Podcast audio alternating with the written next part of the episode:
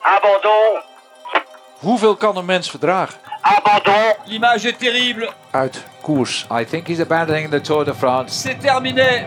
L'abandon, l'abandon, l'abandon, l'abandon, l'abandon, l'abandon, l'abandon, l'abandon.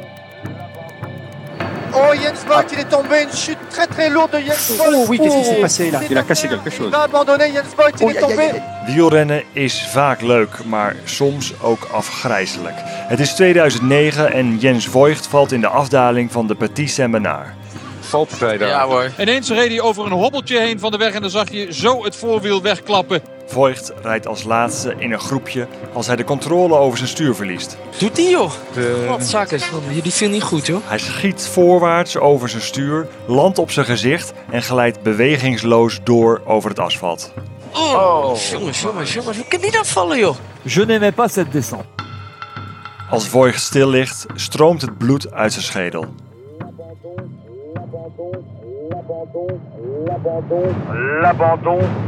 In het plaatselijke ziekenhuis kunnen ze Voigt niet helpen en dus wordt hij naar een groter ziekenhuis vervoerd, per helikopter.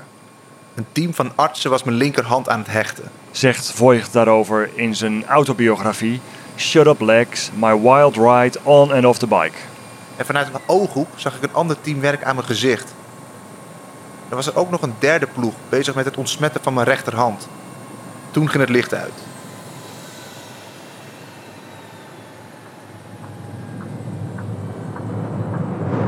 Die avond om half elf wordt Voigt weer wakker. Ik dacht terug aan wat er gebeurd was en voegde de flarden van herinneringen samen.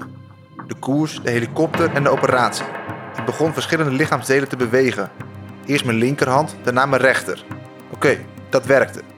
Toen dacht ik, moet ik mijn benen bewegen? Heb ik die nog?